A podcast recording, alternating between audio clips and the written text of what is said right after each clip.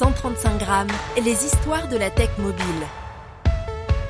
Mais euh, pour l'instant, du coup, on s'était concentré sur le rétro et notamment, c'était aussi plus facile pour l'acquisition des licences quand on est petit. Il y avait plein d'avantages en fait. Et aussi, le jeu est plus malléable, donc capable de transformer des jeux euh, complètement parce qu'on rentre dans un émulateur, on peut changer des variables et d'un coup, euh, pouf, il y a des monstres qui apparaissent dans le jeu sans avoir à obtenir le code source. Il y avait plein de petits avantages qu'on pouvait faire d'expérience qui nous ont, euh, qui ont fait du rétro.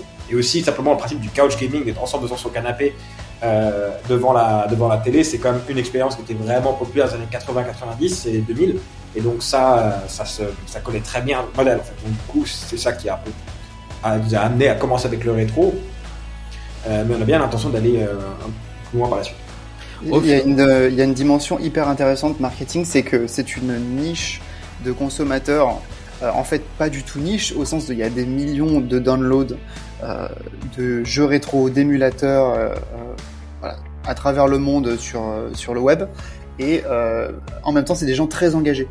Donc pareil, quand on fait de l'acquisition sur une nouvelle plateforme de gaming, on a intérêt à avoir des gens qui s'engagent et qui ramènent leurs potes, plutôt que d'avoir des gens voilà, qui vont consommer et partir.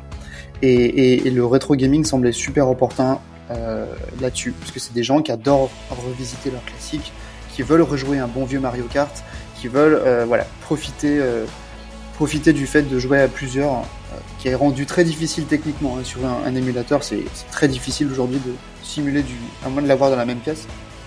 Donc il y avait il y avait aussi un, une intuition sur le vertical de départ ici, Christophe.